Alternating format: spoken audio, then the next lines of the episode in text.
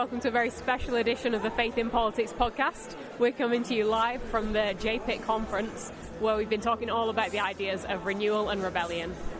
Yes, renewal and rebellion, climate, and the economy. We've been talking to Barry Gardiner, Anthony Reddie, who's a theologian, and Christine Allen, who's the director of CAFOD, all about these issues. And later on, me and Rosella are going to be talking about whether Christians should engage in direct action for the climate. We've got loads to get through, so let's jump straight in to our first interview with Barry Gardiner MP. Now, Barry Gardiner has been the Labour MP for Brent North since 1997. He's currently the Shadow Minister for International Climate Change, as well as Shadow Secretary of State for International Trade. And in the past, he's also served as Ed Miliband's Special Envoy on Climate Change and Environment one of the things we're trying to do at the conference today is to cultivate imagination as a way of envisioning a different future. A world beyond the climate crisis will necessarily have to look very different to our world today. But to create that new world, we have to first imagine what it might look like. So we've been encouraging people to ask what if questions throughout the day. What if every government policy had to pass a climate test? What if all churches became carbon neutral? What if we measured the economy by well-being rather than GDP? These sorts of questions. So we've asked each of our interviewees today what their what if question would be. So let's listen to Rosella's chat with Barry. We recorded these interviews in the green room at the conference, and uh, one of our other interviewees, Anthony Reddie, has a rather wonderful but booming voice, which you can hear in the background. So apologies for that, but this is a really great interview.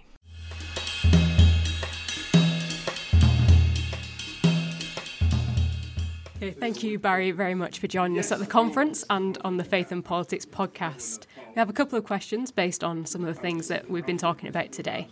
And I guess the first one we'd really like to hear you talk about is how do you think the economy needs to change to deal with the climate crisis? Our economy is structured in such a way that the people who benefit from it control the structure. And that means that we are destined always to see uh, a large minority of the population who are in difficulty. That's why we have um, 4 million food parcels being given out in the fifth richest country in the world. One and a half million of them to children. Um, that's why we have the homelessness crisis that we have. So, what we need to do is we need to restructure our economy so it's not focused around GDP growth, it's not focused around profit for uh, the companies, but it's focused around wealth building for the community, for society as a whole. And, and that means that we need to be taking the public policy decisions um, that benefit society as a whole and not that enable capital and resource to be privatized um, to those who actually control the structure of our economy. I guess one of the questions that we were thinking about is in terms of how this interacts with our politics, and we're wondering does the way our political system, uh, the way that that's constructed, prevent effective tackling of the climate, crisis? It need not. Um, and one of the, the, great things in the past, well, 20 years now, um, has been the, the bipartisanship that there was around the 2008 Climate Change Act. Um, that set a really good framework, a really good structure for delivering on what the science was telling us. So it said that we should have this long term target. At that stage, it was 80% reductions on 1990 levels by 2050. We now know that that 80% is not enough, and that's why last year we moved to a net zero target by 2050. Um, but more importantly than just setting a long term target, that's easy for politicians. We can do long term targets because, you know, with the best will in the world, come 2050, I'm going to be 93 years of age. Um, so I don't mind setting any target for, for 2050. What I need to ensure that I get to that, or that the country gets to that target in 2050, is I need short and medium term binding carbon budgets. And that's what the Climate Change Act put in place, and that was really important. And those budgets have to be independently assessed. They are by the Committee on Climate Change, so they recommend those budgets. And critically, they don't recommend them to government, they recommend them to Parliament. So Parliament actually sets that framework, and then the government is legally bound to deliver it. And that's really important. So I think we've got the right macro framework. Problem at the moment is that those intermediate steps, those carbon budgets, the fourth and fifth carbon budget, we're not on track to deliver on that. And remember that is only to achieve the 80% reduction by 2050. We actually now need net zero by 2050, um, and that's going to be a lot more difficult. So we really do need to see a huge increase in the ambition of government. Um, particularly not just in the power sector, but particularly in transport and in energy efficiency in housing and buildings. Um, those are the areas that we really need to work on. And finally, as we'll be asking all of our interviewees today, um, what would your what if question be? What if Jesus were sat at the cabinet table? What if he simply sat there? What if he said nothing? What if he just sat there? How would the decisions that cabinet takes then be different. Because the trouble with God is that everything's transparent to God. And the other trouble with God is that ultimately there's no other judge of our actions. Not the electorate, not your party, but God. And if everybody acted as if Jesus was sitting around the cabinet table, I think we might have a very different sort of politics. That's fantastic. Thank you very much for speaking with us and for sharing the day with us. Great pleasure.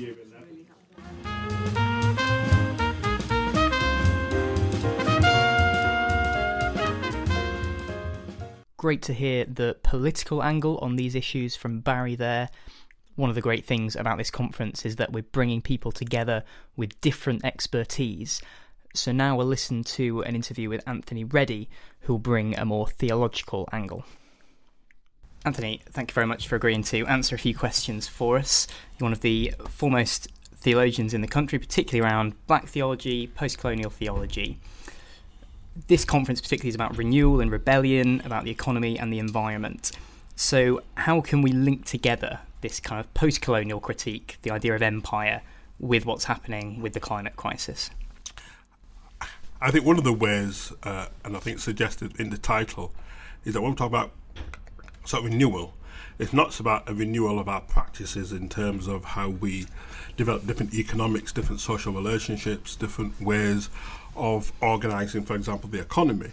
It's also about how what St. Paul talks about the sort of renewal of one's mind so, how can we rethink what it means to be human, particularly given the the history of exploitation that lies in the West and the industrial North in terms of how we were treated, so-called the global South, or or the sort of majority peoples of the world.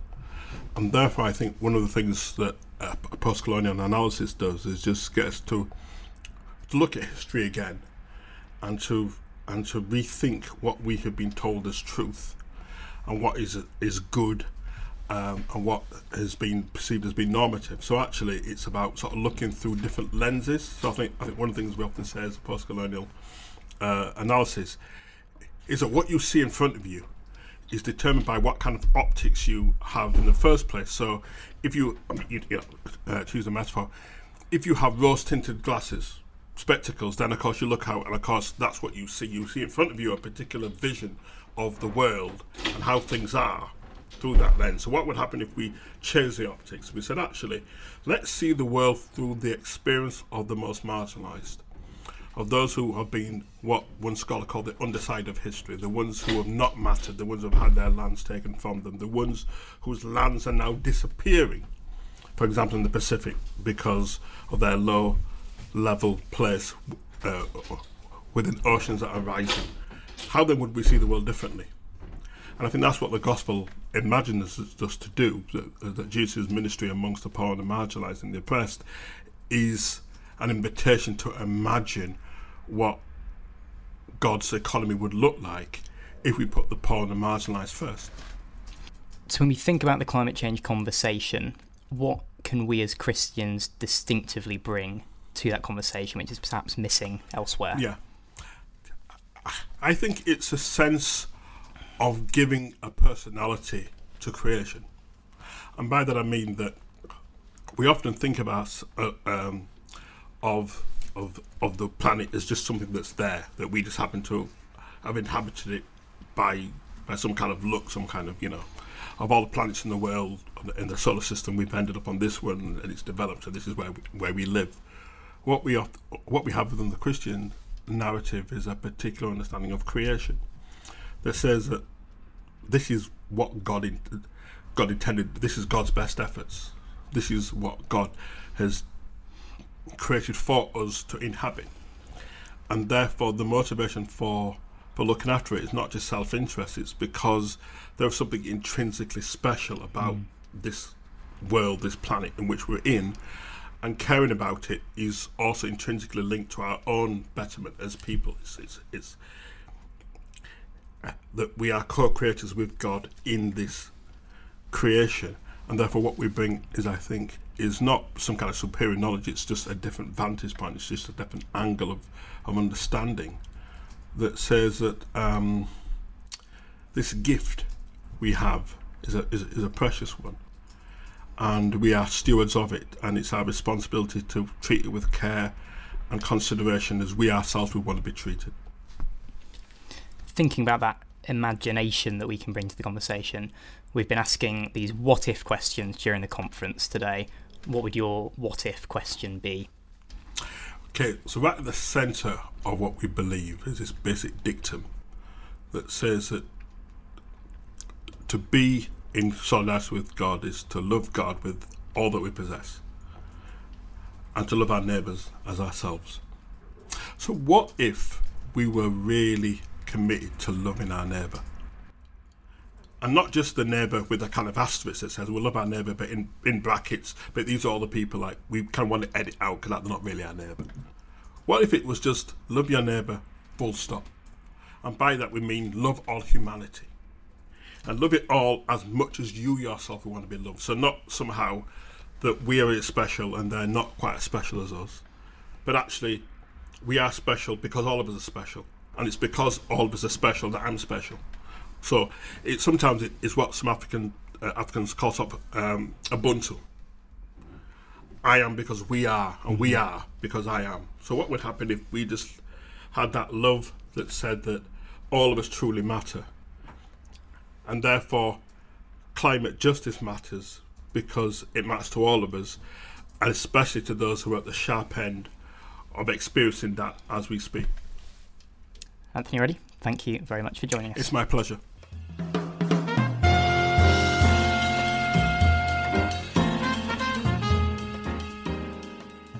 Some challenging stuff there from Anthony. particularly like the idea that we as Christians give the world a personality almost, that it's not just a convenient rock hurtling through space, but it's a home created for us by a creator, and how that might give us even more motivation to want to save that planet. Our third and final interview is with Christine Allen, who will provide an international development angle on some of these topics. I'm here with Christine Allen, who's the director of CAFOD, which is Catholic Agency for Overseas Development. Um, so, as an international development agency, how do you respond to those perhaps from the global south, from developing countries, who might say that the climate change movement is denying them the growth that the more developed nations have had? We are all posing the question what kind of growth what kind of development. And what we've seen over the last few years, whether it be in the in the work that led up to the Sustainable Development Goals or the, the, the nature of the conversations around uh, the climate negotiations, is the sense of justice that is that is needed in all of our our conversations and our narratives. So this isn't about saying, "Oh no, you you're not allowed to grow," but it's about what kind of growth. And we in the Western industrialized world have um, pumped out more more carbon dioxide and more greenhouse gases into the planet. We've contributed so much more towards the the, the destruction of our environment than so many countries of the South. So it is time for us to repent and to turn from that and to do our own growth and development differently. And that is an important lesson because when you when you look at the kind of growth and development that people in the south at a community level that we that we work with they're always they're saying well we want to see um, you know access to energy but we want it to be green and we want it to be you know a, a kind of fossil fuel powered grid method of providing us energy ain't going to work for us mm. either. You know, this is this is a different model. We want to see a kind of economy that is fair and just and inclusive. We want to see opportunities for women and the powerless, and we haven't seen that in your economies. So I often get challenged by people uh, in the, in communities in the global south about the about the kind of development that we've been operating as Western industrialized nature. You should not see that as a blueprint. That is absolutely how not to do it, and that's what people in the south are telling me all the time. Obviously, CAFOD is a Christian charity, and more specifically, a Catholic charity. What do you think we as Christians can distinctively bring to the climate conversation? You know, when you talk about things like the environment or the climate, it makes it sound like it's out there. And Pope Francis says, no, we are creatures of God. We are part of God's creation. Creation hasn't been given to us. We've been created along with it. And that changes the way you see the world. It changes the way you see your relationship to the world, how you view the world. And that's what Pope Francis is asking us to do is see the way in which we need to relate to the world in a different way than we have done in the past. Alongside that, Pope Francis also offers us a great opportunity as a, as a, a, world leader. You know, he was absolutely instrumental in 2015 with his document Laudato Si. He absolutely shifted the narrative of, of climate, of the climate negotiations in that year.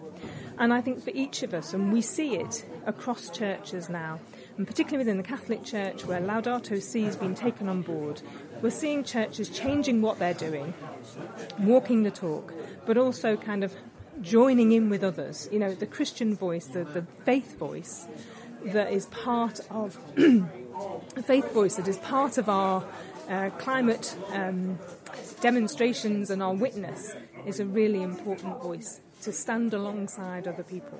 So yes, we might have a few distinctive things to say, um, but we also are, are, joining our voice with others. That's important.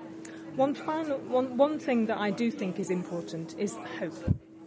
One of the issues that I've I struggle with in terms of the climate narrative, if you like, is the sense of overwhelming and, and the feeling of despair that, that I see in so many people, particularly younger people, you know. And, and it's right that people are passionate about you know, what's going on in the world. It's right that there's an urgency that we act. But we also need to bring hope into this. And you know, the work of CAFOD and Christian Aid and Tearfund and other organisations that are working, particularly with young people, um, is about helping to build that hope in a new world, not just despair in the world that we have now. Finally, Christine, we've been asking what if questions during the day. What would your what if question be? Uh, my what if, my big what if question is what if the people who are powerless, landless, marginalised, and poor in our world set the agenda? What kind of growth, what kind of development do we want to see? Was my takeaway phrase from that interview. Really great to hear from Christine there. Now, direct action from groups such as Extinction Rebellion have been one of the hallmarks of climate advocacy in the last year or so. So, me and Rosella have spent a bit of time thinking about what this might mean for Christians, whether we should get involved, what some of the theological issues surrounding direct action are for our monthly musing.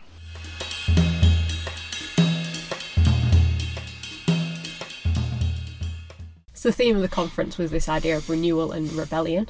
And rebellion's not often a word you hear used in Christian circles. Um, so I thought we'd spend a bit of time thinking about this idea of rebellion. And we had a workshop at the weekend on the idea of direct action in the climate crisis. So we've been spending a bit of time thinking about what that means and how we can justify that. So, Cameron, what have been your thoughts? Yes. So I suppose when we think about this question of whether Christians should engage in direct action for the climate, there's two questions to separate out really. There's, there's whether direct action is ever justified for Christians, and then the question of whether the climate crisis is one of those situations where it is justified.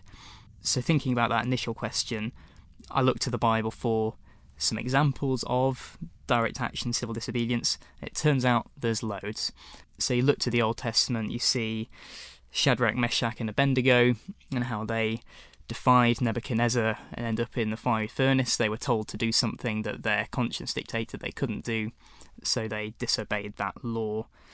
The most obvious example would be Jesus in the temple, turning over the tables. I think this is another form of direct action where he saw something that was unjust going on in the house of God but he didn't kind of get alongside those people who were at the tables. He didn't bring a petition to them and try and encourage them calmly. He went straight for the upturning, for the direct action to just stop it and nip it in the bud. You've also been thinking about some examples as well, haven't you? Yeah, so I was encouraged to see there were some some great women who were doing this as well. Um, so we hear about the midwives when Pharaoh was going around um, killing baby boys, and they were hiding these children and protecting them in a direct opposition, obviously, to the state there. You also have the case of Rahab, who was protecting the Israelites from her own people and from her state, and that kind of, again, very much an act of rebellion against the state there.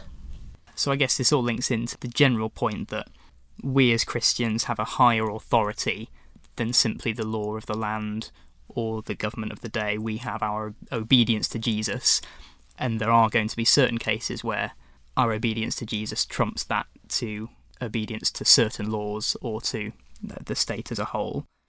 I suppose one of the most famous instances of direct action, certainly in the last century, would be the civil rights movement, which was called le- led by Christians like Martin Luther King Jr.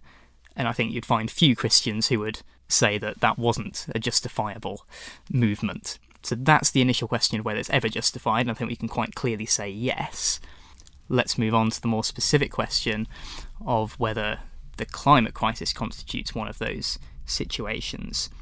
So, what would be some of the criteria against which we would judge this question? Yes, I think obviously we see that there's lots of examples of direct action and civil disobedience in the Bible, but the place where people would perhaps struggle is Romans 13, where it's written that let everyone be subject to the governing authorities there is no authority except that which God has established.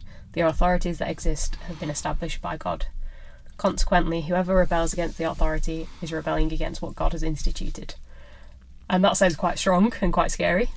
But I think it's important that as we look at that, we continue to read on. And this is where the kind of subheadings of the Bible can get in the way of things because people might see that as that's one section and then we have a little a gap and then Paul moves on to something else because the next section is entitled in my version Love Fulfills the Law.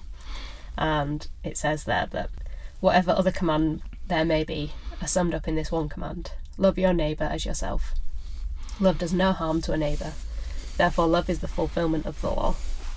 And I think Paul isn't making these two separate points here. I think he's talked about the importance of respecting authority, but he's also saying love is the fulfilment of the law. And I think that's where we can see that love for neighbour should trump the law of the land. So for me, I think that would be an important criteria of whether something is worth rebelling and. Mm. And that Romans 13, verse 1, is one of, I think, the most misused verses in the Bible, I think people can use it positively when they like the governing authorities of the day, and then they disregard it when they don't like the governing authorities of the day. And I think it's worth mentioning that Paul also disobeyed the governing authorities at times, so it obviously wasn't a complete rejection of any kind of rebellion there. I think it's worth mentioning that, that there obviously are Christians who are already engaged in direct action for the climate. We've seen not only Extinction Rebellion, but also their Christian arm, which is Christian Climate Action, which have really got people, a lot of Christians, fired up about this.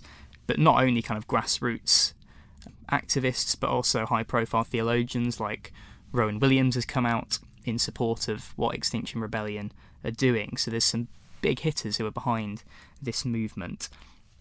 I suppose one of the other questions, or one of the other criteria, be the, the pragmatic question does direct action, civil disobedience actually work? And you've got an interesting perspective from working in Parliament now about the two sides of that, haven't you? Yes. So I've been following the Extinction Rebellion from the start and been quite excited about what they're doing. But I think having been on the other side of things, it's quite interesting to see how there are times when that approach can shut down conversation because I think it's important to recognise that people in Parliament recognise this is an issue and they're trying to hold it into balance with all the other big issues that are going on in the world. They, they want to talk about this, but we have to recognise that they're also human beings and feeling attacked by protesters or feeling yeah, they're not going to want to have a meeting with someone who they feel is attacking them. So I think, I guess talking about love your neighbour earlier, there's also that important point of kind of loving your enemy, so to say, that we need to recognise that there's scope for constructive relationships as well as that act of rebellion. Yeah, and I suppose that, that mixed economy of both is really important because what Extinction Rebellion have succeeded in doing is moving the needle, shifting the framework for the debate. They might have angered quite a lot of people along the way, but the debate takes place in a different framework now, which has enabled those people who take a more collaborative approach, a more relationship building approach with people in government, to probably achieve more in that way because of the external protests that have taken place. I think those two types of engaging with the issue are both really important. It's not a not an either or. Yeah, and I guess the these acts of protest are not just for the audience of government, but the audience of the wider public, and certainly the work of Extinction Rebellion and similar groups has shifted public discourse into recognising the importance of this issue too.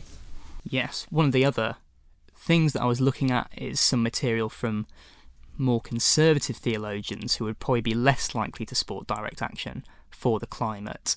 And they, because of the biblical examples we've already talked about, are happy saying that there are times where you have to disobey the law of the land to obey Jesus.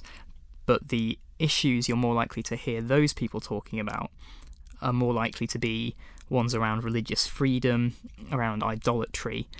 Uh, one particular example would be for um, being prevented from preaching the gospel. So they use the example of Acts 4:18 when the apostles are before the Sanhedrin and they're told that they can't preach the gospel, but they recognize that that's something they have to do. So they disobey, they go out and they keep preaching the gospel.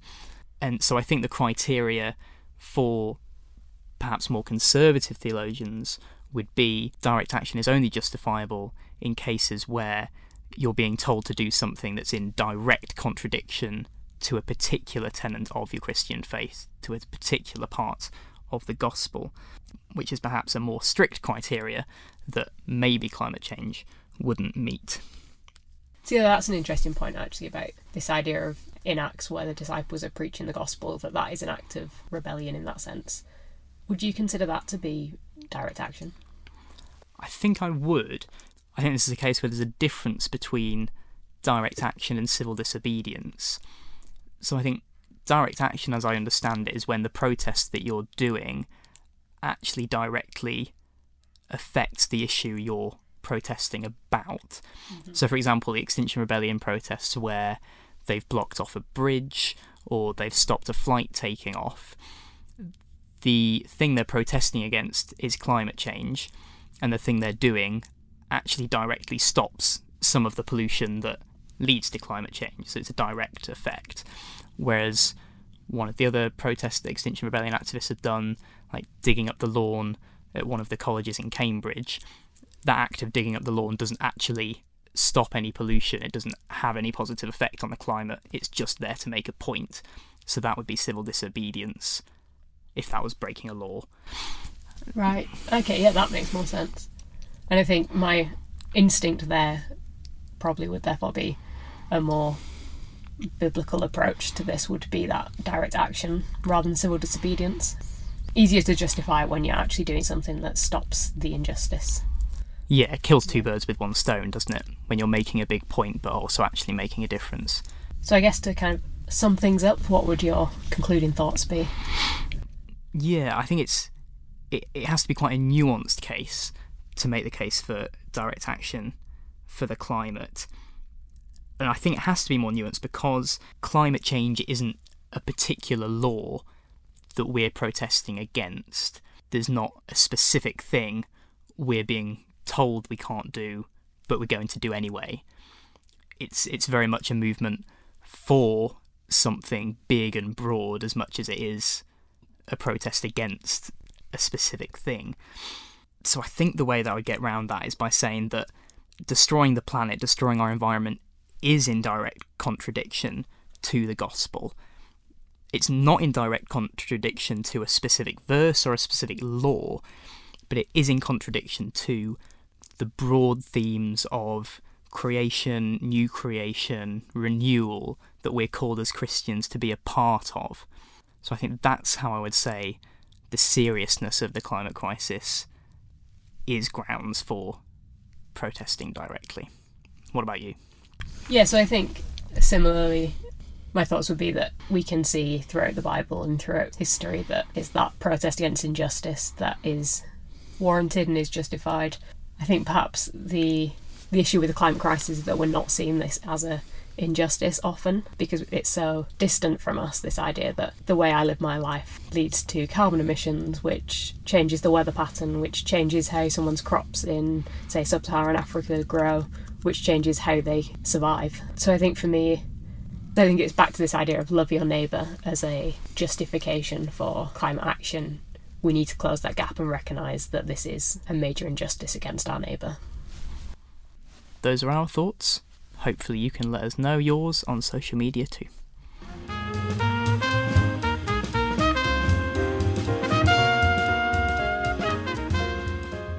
Your action, dear listeners, if you choose to accept it, is to take some time to think about what your own what if question would be. It's easy, as Christine said, to get bogged down in despair at the way things currently are, so it's really important that we use our imaginations to imagine what a world will be like after the climate crisis. We're going to put uh, a tweet and an Instagram post out asking for what your what if questions are. So reply to us on there. On Twitter, we're at FIP underscore podcast. On Instagram, Faith in Politics podcast. Let us know your what if questions. We're very lucky at the Joint Public Issues team to have had a poet in residence for the last two years called Lucy Berry. And for our conference, she wrote some poems specifically for the day. So we're going to close with one of those poems. You and I, inside us, have an empire and a village. Admit it and acknowledge. Now, let's forage for our courage. Citizens of empire are the haywire folk of hellfire, of hiring, firing, miring, and of razor wire and gunfire. Citizens of Empire never listen to the village. Empire will imprison any prophet of the village. Empire has the cash, the whips, the slaves, and the advantage. Empire screams for tribute which the village cannot manage. Empire drinks the river, and the village feels the shortage. Empire starts the carnage, and the village needs the bandage. People of the village must rummage through the rubbish, calling through the garbage for the children in the wreckage. Empire knows to massage every message to the village, to authorize as classified each image of the pillage. Empire feeds off doubt and debt and luxury and slaughter. Village dreams of crumbs of bread and never ending water. All of us, inside us, have an empire and a village. Admit it and acknowledge. Now, go forage for your courage.